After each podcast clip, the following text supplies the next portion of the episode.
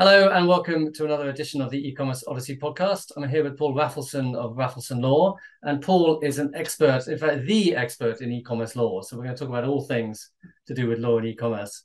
So, first question, Paul: what what points of law do e-commerce sellers need to take most pay most attention to, and what do people kind of fall down on? Okay, so uh, great question. I do have to preface this by saying the word expert is kind of like a no-no in the legal world, but I do ah. know a lot about. It. Let's just say I know a lot about e-commerce and law. Let's just say I've done, a, I've done it for a number advice. of years. It's my it's what I specialize in. It's my focus, but uh, they don't like the word expert. Uh, so I just want to be. Uh, but to answer your question, what is e-commerce law? E-commerce law is an interesting. Um, it, it's an interesting concept that it sort of.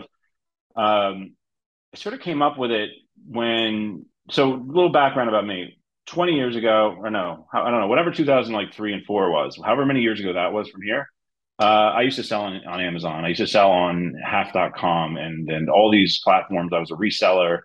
Um, i was doing what they call retail arbitrage. They didn't call it retail arbitrage back then. Um, so I've been in this game for a long time. My wife has actually worked for Seller Performance in Amazon, so I used to hang out with the Seller Performance team. So I was not, and because I was a seller, I was naturally interested in the conversations that they would have over dinner.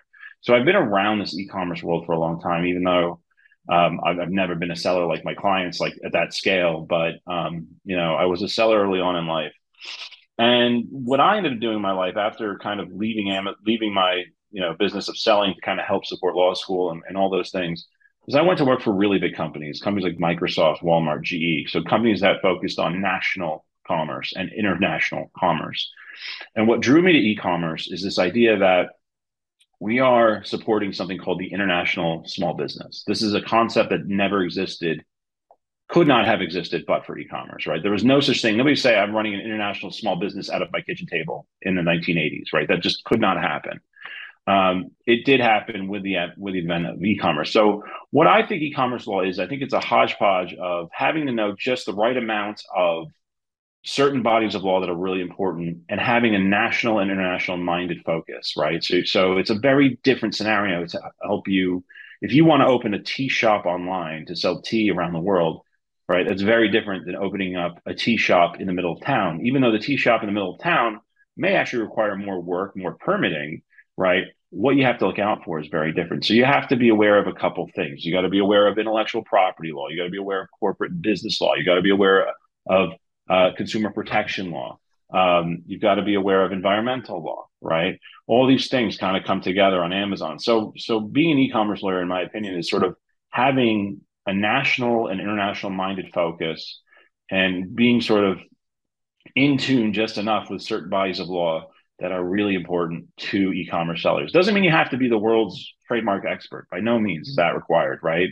Um, but you do need to know when you'll need that expert, right? Sometimes you got to call in uh, for reinforcements if you have a really complicated case. But um, what I think makes e-commerce law interesting, is it's very scalable because it's very, it's very like we kind of know our clients better than they know themselves even before we've met them, right? Even though the products are different, even though it's like, but we've been we've been through this before, right? We know just the amount of what they need in each area. So it, it's an it's an interesting area of law that, that I think it's still being developed uh, to this day. And I, I love the fact that we were kind of on the forefront of this. Okay, so uh, let's talk about the kind of cross-border thing because that's the kind of stuff that I come across. If I'm a UK seller selling into the USA, what kind of things do I need to take note of? Sure. So obviously, you're going to want again intellectual property is key. So you want to whether you're in the UK or the US, but you want to make sure you have a US. You know, if you're a brand owner, you want to make sure you have a US trademark, right? You want to make sure that that's happening, right? Because having just a UK trademark isn't going to be enough you want to consider what is your appropriate corporate setup. Like, do you need an LLC in the US? Do, you know, what are the pros and cons? Um, you want to make sure you have insurance set up. You want to make sure um, you have everything you need. You also want to make sure that you're complying with US law. So that can be state law, that can be federal law. So, for example, there's if you go on Amazon and Google Prop 65 Amazon, there's a whole page dedicated to Prop 65, which is a California specific environmental law that can get you, you know, not following it can get you into a little bit of trouble sometimes. Um, so things like that are really important. So you kind of really need somebody to sort of be a navigator and help you figure out. And this is what we do with UK and, and foreign based sellers all the time who want to sell in the US. If the product you're selling is, uh, you know, a bicycle helmet, you want to make sure that you're complying with consumer product safety commission laws, CPSC laws. So if it's uh, you know a product that is regulated by FDA, maybe you're selling um, some type of water filter that goes into a Brita machine or something, right? Then you're gonna you may need some FDA uh, help there. It's those little things, those little nuances that get people because for for the longest time, Amazon didn't really police this stuff. Now they are. So it's it's we're seeing what, what we're seeing is especially with FDA compliance, like Food and Drug Administration, FDA. Um, a lot of people have kind of gotten away with not following it for the longest time. Now it's like their their their listings can be just down for months because of because Amazon's now kind of cracking down on that, and that some of that has to do with the shift of how Amazon sort of sees liability and who's responsible for when you know when things go wrong. So that, that's there's sort of a whole other story we'll probably get into later about that why that is, but that's that's sort of what we're seeing in a nutshell. Because I really noticed that I mean Amazon particularly has ramped up. It used to have it's now got its kind of account health thing. There's all kinds of different policy compliance things which are very very hard to answer. And I've actually just spent the last two days trying to solve a, a, a, an Amazon suspension problem, which has been very boring. Um, what is your right as a seller if you get an account suspension? Um, what are your rights as a seller? Is there anything you can do from a kind of legal point of view?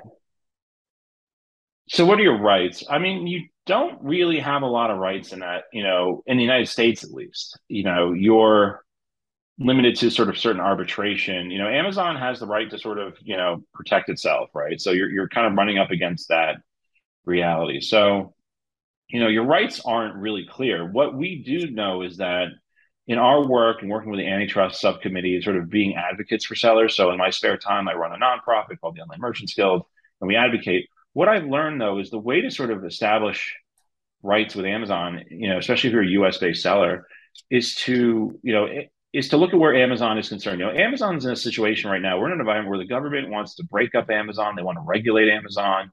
So they're very concerned about members of Congress hearing horror stories, right? So if you're in a situation where, you know, you're unjustly shut down, right, and your business is is is at the verge of collapse, you know, one way that we can leverage is we can, you know, we can work with members of Congress and say, hey, look, you know, this is happening, and and they may inquire on your behalf, and they sometimes can get things done that others can't. So there's there's a, and this is just sort of one example. There's many ways we can leverage the scenario and the environment that Amazon is in to try to sort of establish some rights. We did work on a law in California called, I believe it was like SB 66 back in 2019, which tried to sort of establish the first Bill of Rights. But actually, and, and there the idea was that Amazon had it, it, what that actually led to was the 72 hour notice. If you if you actually want to know where the 72 hour notice came from, it came from our lobbying in, what in is California. This, what is this 72 hour notice? I haven't come across that. So it's the idea that they won't suspend your account without 72 hours of notice. Like well, they, they say you're on. Certainly, you're, certainly doesn't happen in the UK. Yeah, it's a U.S. thing. It's a California thing, but it actually has became a U.S. When California does it, it effectively becomes a U.S. thing.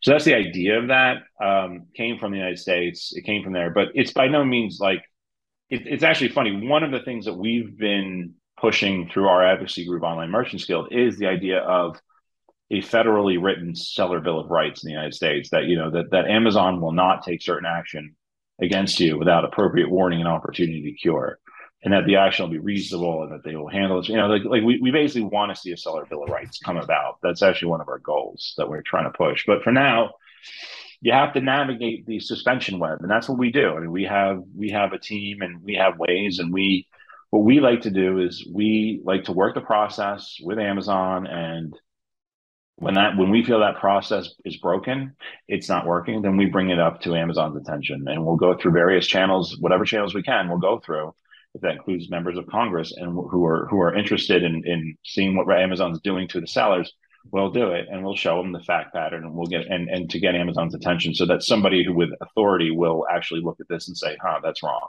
you know that shouldn't be so, but it's it's it, as I say, I just had an experience where we had a problem. We weren't selling. We had a, a um, Singaporean account, which we weren't even using. Um, we yeah. missed some policy warnings on it um, from this kind of historical listings, um, and they shut down not only the Singapore account, but they shut down almost every other account we have as well. So all our European accounts and our Australian accounts and our, and our Japanese account, which was was seemed disproportionate. Well, I would look for those. I mean, I you know I don't know. I'm not a I'm not familiar with the British political system, but I would you know I would not I would definitely tell you. I mean, certainly we'd love to help you. So certainly you know after this call, I'd love to get online, get you on my team, and have them talk to you and see what we can do. But I mean, one of the things you can do is, you know, you know, first of all, we still write emails to Jeff at Amazon.com as the, you know, sort of, you know, second to last form of escalation before we go other routes. But talk to your MPs. You know, I don't know who who politically in UK is most critical of Amazon and the monopoly. Find those folks and talk to them and let them know and have them make inquiries on your behalf. Like have them because they can actually get right Amazon to respond. Right? Nice. They they have people on their committee that can say, hey one of my you know one of my constituents reached out to me and this seems really stupid and it seems like your bot system is in a is in an infinite loop of nonsense and my client my my constituent wants to wants to like bang his head against a wall. Could you please have somebody smart uh, and with authority look at this case? And a lot of times it works right? I mean i had i had a i mean mergers and acquisitions deal with an aggregator. It almost went totally foul when a client submitted a uh, sorry, somebody from China submitted like a bogus takedown using copyright uh, copyright act called the Digital Millennium Copyright Act. No identifying, you know, identifying my client's own artwork that he drew as a as infringing on their copyright that they stole. You know, classic, classic, you know, move we see when China-based companies can act with impunity on the system. And what we did was we knew who his state senator was. We knew him very well, and we said to the you know, we sent an email to the state senator and said, "This happened. My client's about to lose a big deal. Um, you know, we don't have 14 days to wait for re. You know, this is really bad." Uh, within 45 minutes, the senator contacts me and says, "What is the seller's merchant token?" Kind of like not sure what even what that means, but when a senator's asking for a merchant token, you know they're talking to Amazon, right? And then within an hour from that, I get an email from my client saying, "Bam, I'm back online." So I mean, don't under, don't you know? Right now, like the way what I try to preach is, you know, when I used to work for really big companies like Microsoft, G, like we lobbied, right? We and we worked together, but what we realize is like these companies are not invulnerable. Like Amazon is genuinely afraid of regulation. They're afraid of EU regulation. They're afraid of US regulation. Hit them where it hurts right? Go after the find out where the weak points are and go there, right? It's a classic strategy to try to get answers to your questions. But what I would do first before you do that is make sure you're in the right. So I would work with work with people who know this stuff, you know. So like I like I said, I would invite you, you know, to please talk to my team, have us take a look at the case, make sure that everything's in you know ducks in a row because I don't like to do that unless I know my client's in the right, right? Like like like Amazon is completely wrong on this. I don't want to do that and then find out, well, duh, you messed, you know, you were missing up this, that, and the other, because then you look, you lose it, yeah. right? Yeah. So okay. I like to go to Amazon. I like to go when I go to those escalation tasks. I like to have clean hands, right? That's the key. I want everything's got to be perfect. All, all, even if you're wrong, it's okay as long as you right, as long as you right the wrong, or, you know, you know, as long as the right can be wrong. You know what I mean? So those are really important. But I, I, would encourage you to, you know, don't, you know, American sellers, same thing too. Contact your congressperson, contact your senator. You know, those are always ways. But, you know, we help our clients do this all the time. Um, we really do. It's, it's it's one of our many strategies that we use to push, um, you know, to push. Uh, you know, we had one over the weekend where we had to do something like that, and you know, it works. And we we have a good dialogue with Amazon because you know they know that you know Congress listens to us, but we're and we're not you know, one of the things we don't we don't charge we don't charge our clients more money for these types of service. You know, this is all part of a, a, flat rate plan. So it's like whether we get it done with one appeal or whether we have to go all the way to the mat. Like it's one we don't charge an escalation fee. Like we don't do anything like that. We don't profit from the idea that we're very good at this because that's to me is dishonest and, and okay. improper. So it's, it's, it's just um, got to be. I mean, my, my experience with Amazon is that you've got to, you've just got to, they engage with the process that they're they and just follow the process and you'll probably get out the other side. Because absolutely. No i mean this is yeah I, I, mean again what i'm talking about is when the process doesn't work right? When, when yeah. we can say we follow the process because the first thing we always do is we follow the process. And then when there's an irretrievable breakdown of the process that's where we go okay well what can we do for this person now? Okay? Yeah. But we do have to show coming in with clean hands, as I'm sort of saying, in my opinion, part of that is saying we did try to work the process. Yeah, yeah. The process doesn't seem to work, right? We're reporting this as almost like a bug, right? Okay, cool. So I've got another question for you. Um, liability. So you've got a, you're a customer, you're buying from a, a wholesale or something, product goes wrong. What is your general kind of, you know, is the liability, is that, is that with the, the retailer or is that with the supplier? What, what would be the? Interesting question. So the way it works in the United States is if somebody gets injured using a product that you sold, even if you didn't make it, right? Even if you're just a middleman, like you're just reselling or arbitraging, or if you did make it, like everyone can be liable. It's called strict liability. So the seller, the retailer can be liable. That could be Amazon, right? It could be you, depending on who you ask, right? The court sort of see Amazon now as the retailer. So that's where the law is going. So Amazon is typically held liable. And then um, but so so basically, it's a matter of who can you sue. So so let's let's put the logic of this. Let, us take a step back. Imagine, for example, you know you bought a product. The product was made by by a seller uh, based in China. Um, you sue the seller in China. You can't sue the seller in China because they're in China. There's nothing you can do, right? So you're injured and you want to sue Amazon, but Amazon's like, hey, we're just the flea market. We didn't do anything. We're just we're just we're just providing like the real estate digital real estate for you to sell, right? Then you're kind of out of luck, right? Well, that was the case in in um, Oberdorf, um, a Pennsylvania case, and that's kind of was the first case where the courts are like, wait a minute, Amazon's a little more than just kind of the real estate here. They're not just renting a mall, right? A stall at a mall digitally, right? They're really more involved in the transaction. They're kind of are the retailer. And so there's sort of an injustice element that the courts are looking at. And They're saying, you know what, Amazon, you're going to be responsible for this because to the extent there's going to be people in China who have no insurance, who are nowhere, you know, who can't be sued, right? Then there's a lot of injustice for those who are injured. So Amazon will now, now what we're seeing in the last few years is Amazon is now always named in every lawsuit. It seems like they're almost always named in every lawsuit involving injury. So if you sell a product, somebody gets hurt, most likely you'll get sued, Amazon will get sued. Um, and that's pretty much the way it goes. So what happens when when when when what happens when that happens? What happens to you? So Amazon will immediately say to you, and they'll say, "Hey, um, seller, uh, we just got sued in this lawsuit. We need to know that you're going to hold us harmless. You're going to indemnify us. So please, you know, respond, notifying us that you know, you're going to hold us harmless." Ultimately, you're going to have to do that, but the way you do that is you don't just say yes.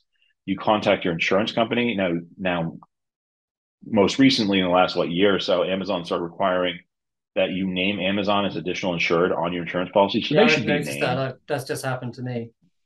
Yeah. So that's the case that you have that insurance policy for at least a million. To me, a million is not enough. I think it should be more. Um, but uh, at least for the United States, because our, you know, we're in the United States, we are our, you know, liability for lawsuits is very high. Um, but Amazon requires a million. They require them to be named as additional insured. So basically, you're going to contact your insurance company, and you're going to pressure them to basically give Amazon, um, you know, you know, assurance that you're covered, and that's pretty much it.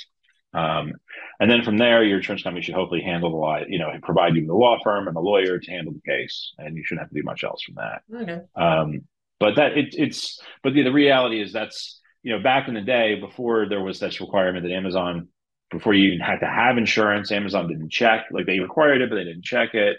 There was just a lot of people selling on Amazon. And what shifted was cases like the Oberdorf case, where the court said, no, Amazon, you are actually liable. You are strictly liable. You're part of the strict liability chain. Um, that's what sort of changed, and that's where Amazon started going and saying, "Okay, we're actually going to we're actually going to police this insurance requirement now." So Amazon is actually police you. So in some ways, it's better because now everybody has insurance, so you should be covered. You'll have your, you know, your insurance company will provide you with a lawyer. Um, but it's it's that's the, the nature. And and just so people understand how strict liability liability works, the idea is that I, as the injured party, have the right to sue anybody in the supply chain, right, from up, you know, from anywhere from top to bottom, right, from manufacturer to retailer, whomever I can recover from. So let's say, you know, you're unreachable, you sue Amazon, you win, Amazon still has the right to sue up the chain going to you or your supplier to recover their losses, saying that you're the ones who actually are at fault. Right. It's just it's just the idea the idea of strict liability is that the consumer, the injured party, should not have to struggle with trying to find the appropriate party. Like everyone in the chain is liable jointly and severally, as we say. So it doesn't matter who you go after, you're all liable. And then it's up to the supply chain to figure it out among themselves how to really redistribute so the, what I'm saying is be properly insured. I think is that would that be the take home?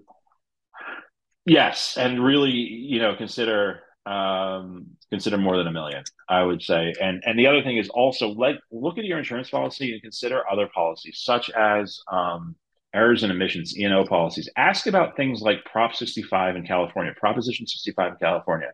It's environmental law. Ask about not having a website that's compliant with the Americans with Disabilities Act. Ask them what coverage you need for something like that, because those are the things that are getting people too. This is not necessarily Amazon specific, but these things do happen when you're in a, typically a lot of Amazon sellers have a website. Amazon does have a Proposition 65 issue uh, uh, disclaimer on their website you know, I would talk to your insurance broker about these types of issues and see if you can get additional insurance to cover those types of issues as well. So, uh, you know, sometimes it's called E and O, errors and omissions insurance, but talk to your broker about that. Just getting those extra extra bits of coverage for for those kinds of things. If there's any, you know, incidental infringement insurance, that would be great too. You know, for accidental infringement, if it's possible.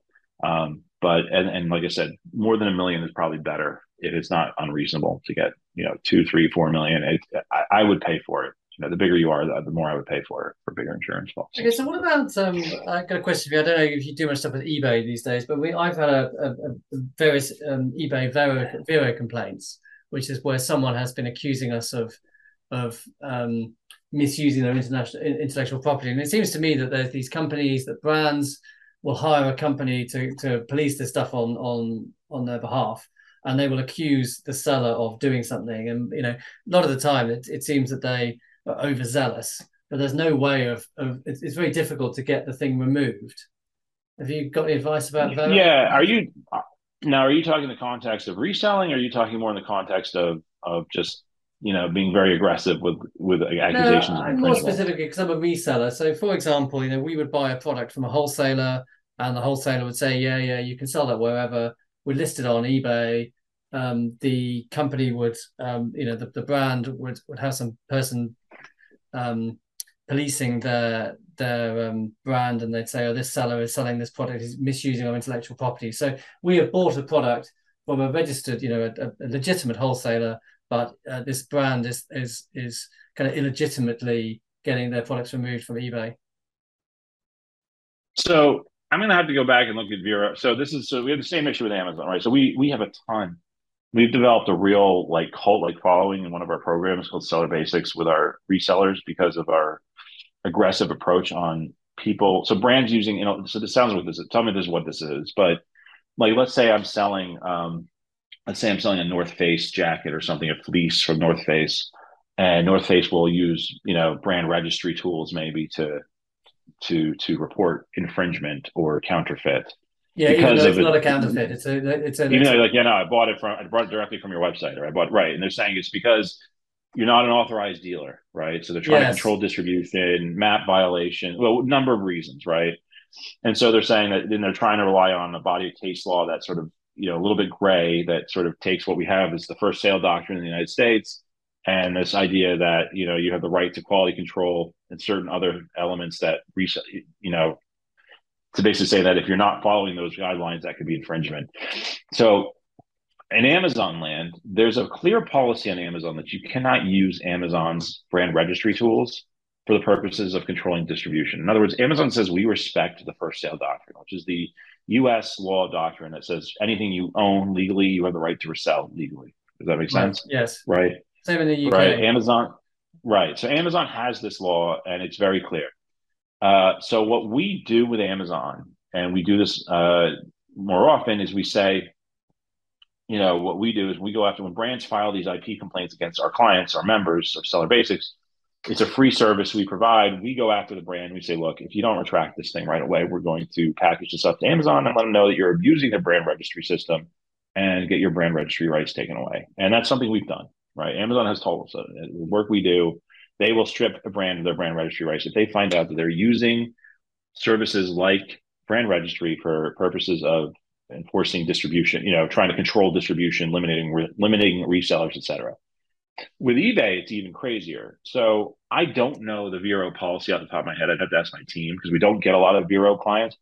Mainly because, for one, it's not believable on Vero. Because let me tell you, when you buy on Amazon, one of the reasons why it's why it's murky is because people who shop on Amazon, they see Prime, they don't necessarily understand like they're not buying from Amazon. Like Amazon's done a very good job of like making the process so fluid that you don't even know, right? Like if you go, Alexa, buy me a pair of, of, of New Balance sneakers, you're not going. to, Alexa doesn't even tell you who the seller is, right? Like, I mean, it's just like it's just like most people don't really even know. They just see Prime and they click, yeah. right?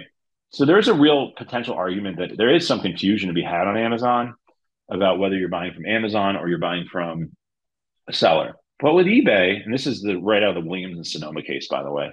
But with eBay, it, people know, right? People know eBay. You're just kind of like you don't know who the hell you're buying for. My language, right? So it find I find it hard to believe that these brands actually can enforce, try to enforce distribution rights on eBay because it's like that's you know I don't know what your expectation is when you buy from eBay, whether you're getting a factory warranty or what, but uh, it seems less believable. But my guess is if I were to go through Vero terms of service, there's probably a clause that says they're not allowed to use Vero for this reason. So what you need to be doing, and what I guess my team would be doing in that situation is similar to Amazon's telling Vero that this is bullshit. Part of my language. I, I do curse. I am from New Jersey. I am flawed. um, uh, but this is BS. eBay, these guys are not really infringed upon. They're just trying to control distribution. Um, the other thing I would do is I would again raise it to your politicians, right? Because the anti competition laws in Europe and, and UK are so much stronger than the US in some ways that I would actually say, hey, these companies are trying to destroy my business uh, by lying and saying, you know, and interfering with my right to first sale. If you have a similar doctrine in the UK, I would certainly push that. But I would actually, you know, I'd love to look at the case and I'd love to go back and I have to reread the Vero terms of service, but I have to believe Vero has clauses in there that's similar to Amazon. So Amazon, you can find it in the intellectual property policy, you can find it in the seller code of conduct. That all this stuff is that they are that they subscribe to the first sale doctrine, and it's a and it's a violation of their policy to use a brand registry tool for such a purpose. I have to believe eBay has the same policy in Europe. If not, uh, I may reach out to some friends of mine at eBay and ask them. It's, it's in my experience, it's generally something like they want to say, you know, you need to. They'll accuse you of of using the assets without, you know, the photographs, etc., without without um, permission. Well, okay, so so this is a tricky one, but like, don't like I, when you resell. Like I always tell our clients, like when you set up a listing now. Easier on eBay than Amazon because Amazon you're under one common listing, right? You're under the ASIN system with eBay, just make sure you're not using their photos, right? So you got to take your own pictures, right? And um, you know, don't use any of their don't use their don't copy and paste their language. Write your own stuff. Use your own photos of the product, and then that because if you do use their pictures and you do take their content, then they have an argument that there's some infringement yeah. going. And then, yeah. then there's cop, counter copyright issues, right? Because those are the, they they have the right to use those photos. They did not give you a license to use those photos because you're not authorized. So I would say first things first is yeah, check. That's what I would want to check. I want to check and see what are they, what are what are you guys doing in terms of how you're listing the products to make sure we're not running afoul of any other things. Because that's that's a classic one. A lot of our clients make that mistake when they list on Amazon for the first time. They'll just take the photos, stock photos from the website of the company. I'm like, don't do that, please. You know, okay. change them. So okay, like customer abuse. If you've got a customer that uh, buys something from you and they send you back send you back a brick in the post, what can you do about that? Yeah, I mean, if it happens enough times, I mean, definitely, like I said, you know, complaint. Amazon has report abuse, uh, um, report abuse, uh, um, email handles, and and I believe even links now in Seller Central. Um, there are you know there are ways like if it's a real problem you know sometimes it's just a rite of passage like it happens once a blue moon sometimes it's just better off just writing it off. But if, it, if it's happening enough or it's affecting your business um you know definitely escalate the issue you know send an email to jeff. And again talk to your members of congress. If it's a problem talk to us. Um, we'll help you know we'll help you. But i mean there's there's there's there's ways to do it um you know i always look for things like um you know i always say check your voice of customer um, check your VOCs, always monitor those, and just see what people are saying when things are getting returned. Um, you know, my favorite are when like you sort of have these abusive returns, and the people just write like, you know, this product made me sick, and then you realize that you know the product was put back in inventory. So how could it have made you sick if it was never opened, right? Like if it's a you know, like if it's a you know an edible product or something like that. So there's always just always monitor things, but you know, there are ways to escalate this stuff, but I would definitely open a case and fight fight for that. You know, if it's affecting you, um, if it's happening a lot, open up a case and, and fight. And then, you know, if if anything, I, I, just say reach out to us. I don't know how to tell you what we do that's good. We just we're good at what we do. I don't know what it is to tell you. Like, I mean, I don't mean to sound like you know, the only thing is, is we're also very cheap. Like the other thing, I the, the thing about me is like my mission is to end the suspension business. Like I actually want it to die. Like I hate it. I, I fundamentally think it's it's the biggest distraction, and waste of time that we do. But it's such a necessary thing that we have to do. So like we become good at it because I want it to go away. Like I, it's like my mission to like you know the unnecessary suspension stuff that we deal with on a day to day basis can just like be such a time suck, and we can all be doing better things. So we yeah. do it cheaply, we do it passionately, um, all with the goal of like trying to help Amazon like learn from their mistakes and not have these things happen. So if it's if it's happening on on a grand enough scale, um, you know, there's things we can do to just sort of again get it, try to get it in front of the right people, um, and, and, get you some recourse for that. But certainly, you know, start by filing a claim with Amazon. Um, and I'm sure my team who does this on a day to day, like you know, I actually have a team of people who you know ex Amazon sellers and and and whatnot who, who just know the stuff cold and better than I do, who probably have ways to handle it. But definitely don't take it lying down. You know, if it happens once, yeah, maybe okay. But I mean, if it's happening at a level where it's really affecting your ability to do business, let us know. It does know? seem to me with Amazon that there's almost like half the business is trying to get you to succeed, and the other half is trying to get you to fail. Yeah, I don't, I don't know. I, I think Amazon. I have a mixed feeling about it. I mean, I think they make decisions. They make them sometimes too swift. They make them without thinking through.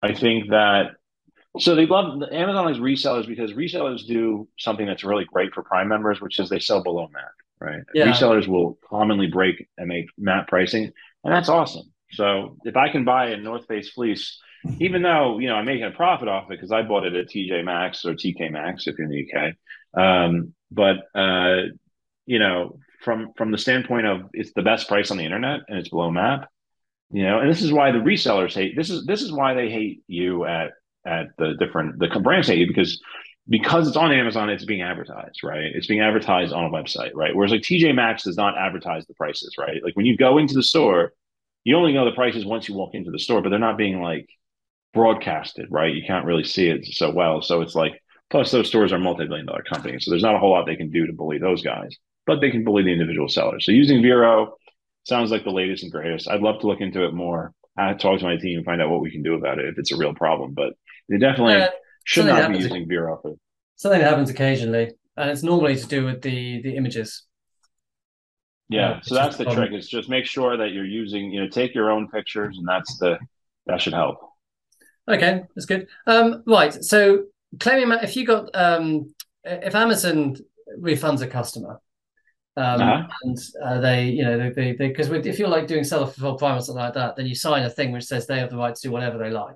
because if you're like doing self fulfilled prime or something like that, then you sign a thing which says they have the right to do whatever they like. And my experience is, you know, have something like a parcel had been delivered, the customer says that it didn't get delivered, um, and Amazon just give them all their money back, even though it was sent by an Amazon service, and yeah, and then you have to do a safety claim. I mean, is there anything you can do about that as a seller? I mean, look, if, it, if it's an issue, if it's a problem, like right now, like we're having an issue with people getting their you know, Amazon Amazon saying like left and right that they're not getting the packages received by Amazon, right? Like they're they're being under, you know, they're submitting 30 units and zero are getting credit for none. Um, in this case, you've got customers abusing, again, abusing the system, saying, I mean, no, I mean, you report it to Amazon. Um, and if it's substantial enough and it's worth your time, then you keep fighting it. You know, you keep pushing the envelope, you keep, I mean, pushing the agenda that this has happened, right? Um, keep opening that case, keep saying, you know, the customer is wrong, you know, whatever evidence you can show, um, the more ridiculous, the better the case, right? I don't recommend necessarily you do that for for a small thing, but you know, if it happens, substantial, you know, either a lot or it's a substantial item and it's causing you substantial losses, absolutely, you should fight it. Just keep fighting it. I mean, find your corner at all times. Yeah, just just be persistent. Go go above. Send an email to Jeff at Amazon. Send a tweet to the Twitter team. Right. Uh, talk to your MPs or politicians. I mean, seriously, these are the things that work. Right. What you're trying to do is you're trying to get out out from out under the the the AI bots and and sort of low wage workers that just kind of get paid to to move your case along to the next uh, you know to the back of the queue from the front of the queue to the back of the queue and get the people who can really make a decision. And, and you know if, if you feel if you feel like justified you were really wrong in something i think you i think you can find relief. I absolutely do think you can find find find what you're looking for in that scenario but yeah, would I do it if I'm losing ten bucks in the matter and it's once a blue moon? No, I don't think it'd be worth your time or anyone's time. But if it's real, you know, if it's happening a lot and it's you know it, feels like abuse, um, or you have really substantial evidence and you want to make a point, um, absolutely, go for it. Okay, so look, I know it's something um, you're you know involved with Amazon antitrust. What what is the future of that? Do you see? What do you think that what what kind of things are going to happen to Amazon in the next few years?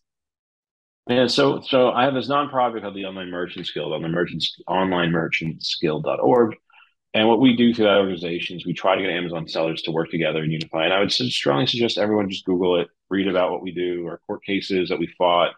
Um, but one of the things we did was we were the most cited resource in the antitrust report on Amazon's mistreatment of Amazon sellers. So during the whole tech inquiry um, throughout 2019, 2020, um, we were submitting reports to the antitrust subcommittee in Congress, basically telling them, hey, these are real experiences that Amazon sellers have experienced.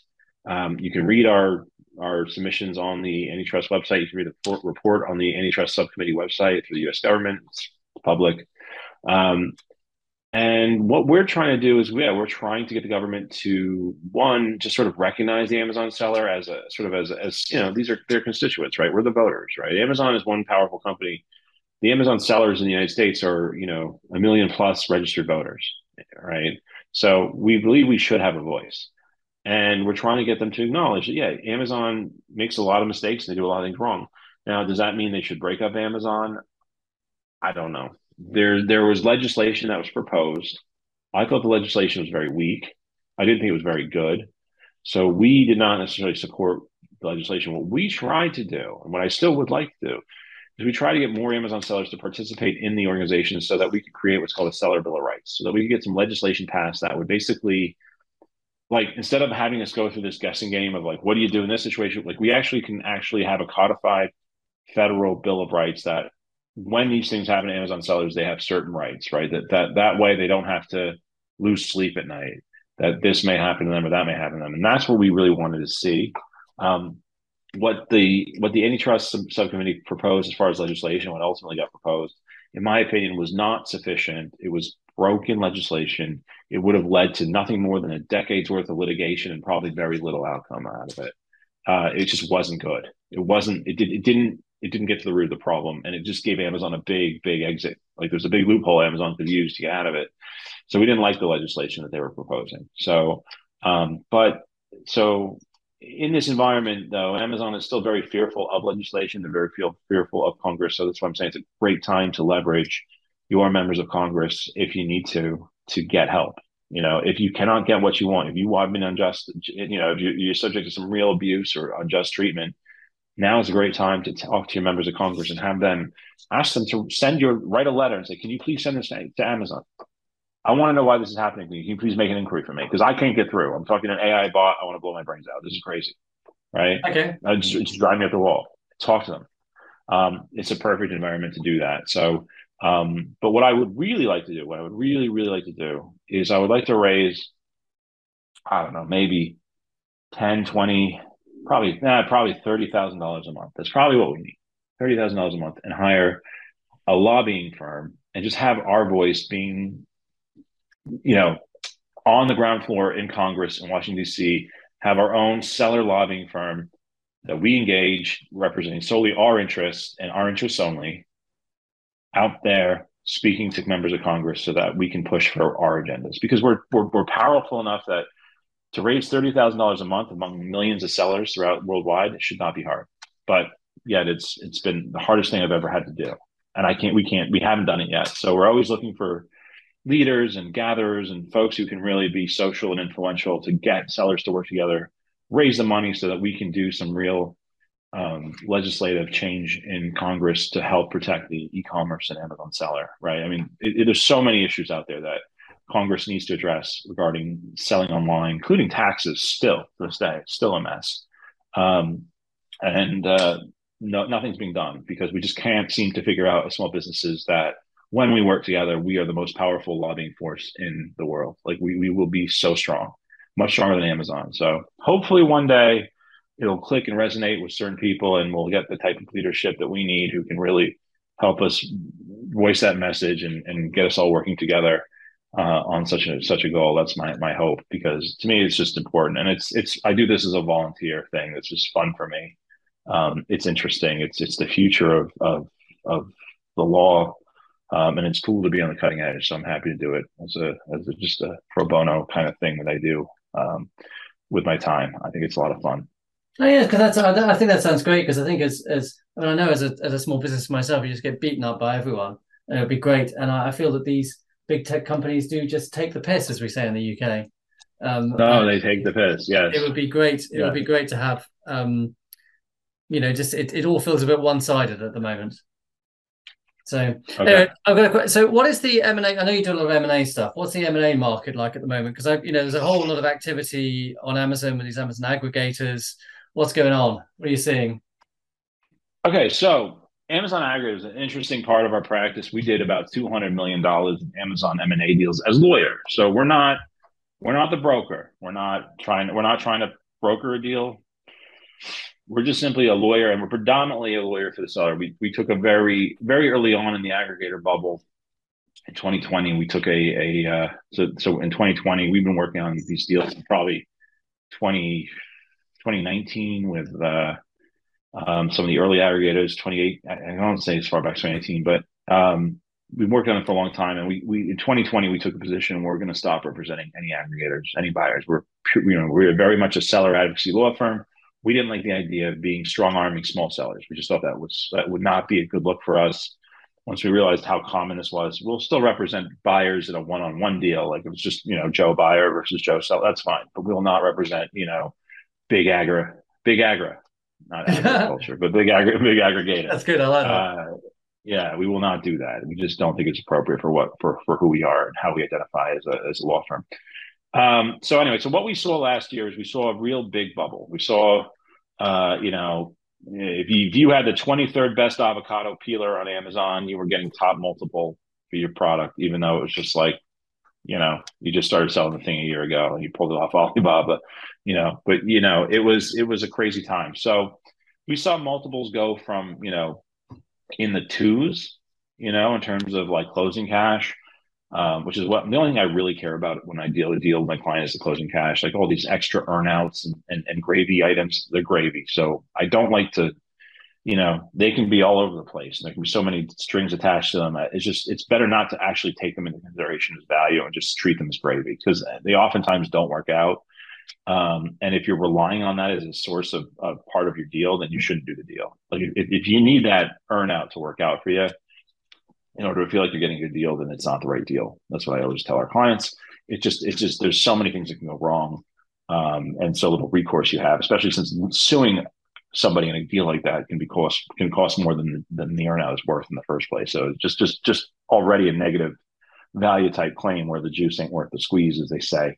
So that's your starting point. So always focus on closing cash. So we would see closing cash for some companies like in the twos, you know 2.5 2.7 you know going into 2020 2020 we saw kind of what i would say is if you're under a million dollars in earnings profit sde which is uh, discretionary earnings however you want to calculate whatever that number was that was the basis for which the multiple would be applied if you to a million typically you would get three to three and a half at most going into 2021 uh, in terms of closing cash and then maybe another one to one and a half in terms of those sort of you know uh, uh, earnout possibilities, whatever they may be.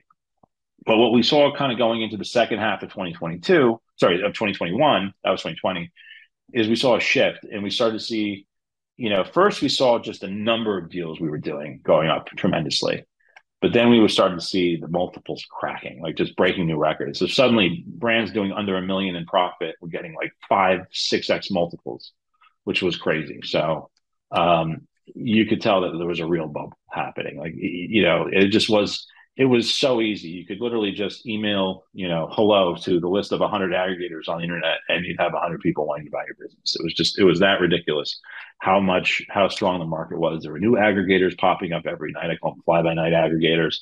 Um, they would just show up. They're like, oh, have you ever heard of like ABC Ele- Elemental Upside Down brands? I'm like, no, is that a thing? I'm like, like, oh yeah, they're you know they just formed last night. It was started by a seller, and uh, you know they got funding from their dad. It was just it was just crazy. Everybody was was getting funding and doing this stuff. So yeah, it bubbled. It bubbled like crazy.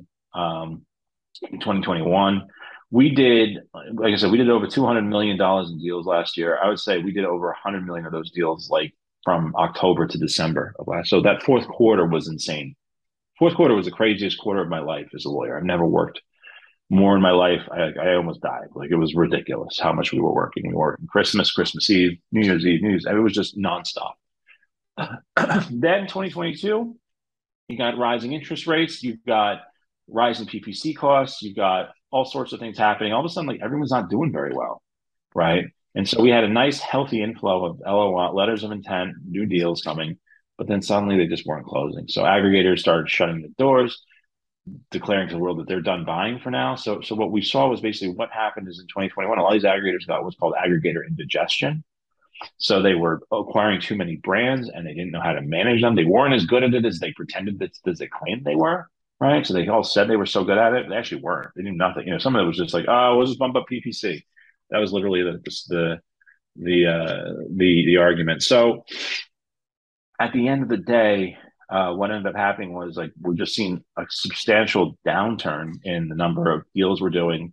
Multiples have come down. The offers we're seeing are like in the three, you know, under three.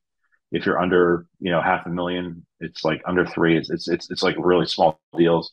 Um, even above a million, we're seeing like three to four multiples. We're just not seeing what we saw last year. So multiples have come down a lot. Deal complexity and sophistication has come up a ton. So this is where now it's like, okay, the deal is a couple million bucks. We're going to see like the same law firms I used to work with at like Microsoft show up. And now it's going to take us like, instead of closing in like 45 days, it can take like four or five months to close because the lawyers, it's the back and forth. It's just nonstop. And it's, it just takes forever. So it's a very different environment today than it was last year. Last year was, I've never seen anything like it, but we did call a bubble. We did tell our clients, like we posted on Facebook last year, like this feels like a bubble but nothing wrong with selling in a bubble, right? Like not not for you, like as a seller, great time to sell. Even if your earnout doesn't work out, you got six X when today you'd get three. So mm. in some ways, you know, you made a good, you know, if you were eager to get out, what I will say this is this, and this is what was always sad about people who sold it. You know, a lot of times, a lot of our clients overwhelmingly the overwhelming you know i always call up my clients afterwards and do a little bit of a just a just a check in and say hey congratulations. What are you going to buy? You're going to buy a trophy? You get yourself a little token to remember this. You know what are you going to do? And just have a little chat. And and the story that i always hear most is that the number one reason why they sell is because they want to take their chips off the table. In other words they're just they they they've been living in fear of amazon shutting them down at any given moment. That just this idea of being able to just get away from it and put it on somebody else's plate and just take the money and run was just it was just like you know it, it, was like nirvana for them to just finally be rid of it you know like hey i've done this done taking it this far. At any given moment i feel like amazon could just pull the plug on me. Might as well just take my chips off the table and be done. And they are glad they did you know? But it's you know that's not good for amazon right? When we talk about like how amazon sellers feel that's that's not what you want, right? You don't want your your businesses that are running on your platform to feel that way. So I don't know if anyone it shows there was a lot. Does anyone enjoy yeah. Amazon? I don't know if they do. No, no, but it's a it's a it's a it's an obvious necessity. They are the railroad, as we told Congress. They are the railroad of e-commerce. We can't we can't do without them. So we're stuck with them, and and that's the problem. So I always thought it was sad because um, I always think that eBay is a place where people enjoy selling but it just never... I like I typically like eBay. Yes, I personally when I sell, I still sell on the side, like not as much as I used to, but I, I go straight to eBay. I like eBay, but for me, yeah. it's occasional selling. But I don't think volume is hard on eBay. I think it's hard. I don't know. I don't know what it is about eBay, but like you know, I, I can tell you with consistency. Like, most of our clients are multi-channel. They're Walmart, Amazon, eBay, Shopify, but Amazon just with with the ability that had FBA the logistics of that i mean they're just 90% amazon like it's just like they it just they just can't get the volume out of those other marketplaces as they can with amazon that's the problem yeah, yeah. you know I've got look. I've got. It's been very interesting talking to you. I've got one last question, which I haven't warned you about. Sure. I'm not going to warn everyone about this. What do you do when you're not thinking about e-commerce law? What are you geeky about? Oh, that's a good question. Any, um, any good books recently? Seen any good films? Got anywhere interesting? Uh, I do love to travel. So I spent two months this summer in Poland. My wife's Polish. We have a house by the seashore. So I had uh, spent, I have a great team who covered me and let me. So I played a lot of golf. Uh, I'm a flight sim. I'm a gamer geek. I used to work for Microsoft. I have an Xbox. I'm not on PS. I do like to game when I have free time. I don't usually have free time, but when I do, it's always fun to just like grab a Joy-Con and just play a little bit. Um, I love flight simulators. I love airplanes. Uh, I don't know. I'm just a weird guy, just like weird stuff. Um, and I like to just, uh, I don't know, just like to relax. I mean, reading. I'll be honest with you. I hate reading books. Like I, I, I'm one of those people. Like it's because I read for a living. Like I read all day, every day. Like I read these cases. I read. You know, it's just like to me, reading feels so like I'll listen to books more than I like to read the books. But it's just, it's just like I don't. It doesn't relax me. You know what I mean? But I do. There are good books, obviously, that I like. Like you know, there's certain books that you know, the kind of books that kind of you know, like Outliers was like a life changing book for me when I was younger, right? By Malcolm Gladwell. Just it's read a very good book. Just it was it was an awesome book. You know, Richard Branson's first uh, book I read when I was 17 years old. Right, that was awesome. Right, or 18 years old, whenever it came, came out in '98, so probably 18. So, um, you know, I love that story. I love the book. I love the story of you know the you know the original story of the high school dropout who who just built this you know empire. And yeah, you know he he did some hustling. His on dad, his, his dad was pretty rich. He, he went to his first job interview in like a Rolls Royce. So Is that true? yeah, he's not nearly as he's not nearly as um, uh, he's pretty well connected. No, I just yeah. Well, I think you have to be the start airline. Like, there's always that element. There's always something missing. But what I liked the story was like you know that he was kind of like he was doing tax tax evasion. Like his yeah, first he did- you know, definitely Yeah, Rec- Virgin Records was built on tax evasion. You know, just got caught. You know, and he learned his lesson, and just fascinating story. You know, meeting you know tubular bells and the whole story there. But I, and again, I was 18, so you know you take it with a grain of salt. But I did I, I enjoyed that book. Um, I'm trying to think of the books I've read recently, but I just I just don't um and I don't I don't read as much as I should, but I do try to listen to to books, you know, um as much as I can. You know, before bed I try to like just put on an audiobook and listen. But it's it's weird how like I, I just I read so much during the day. I read so much case law and so much crap. It's just like I just it's like it's like it's just like I, it's turned me off to the to the the idea of reading for pleasures. it's like it's a Oh, hard I, I read a lot, so yeah, I know. It, it, it's just like I read too much. I'm like, I've read enough. I'm like, I'm done. Uh, I can't. what. Do you know what I get? I, when I'm reading a contract or something, I, I can get to about through the first paragraph or something, and it just does my head in. So I can see what you mean. Yeah, It's not just. Yeah. It's not like for you. You're, it's not just like reading a book for you. It's like reading the densest thing, which is the hardest to understand. Ah, it's very dry. Yeah, and, then a purchase agreement contract and M and A contract is the worst. But I, I, you know, those I enjoy. It's just, it's. I've always been a fine print. Like you know, I'll tell you, my life story is like, okay, so I was an Amazon seller before there was a thing, right? I was flipping stuff in the early 2000s before FBA.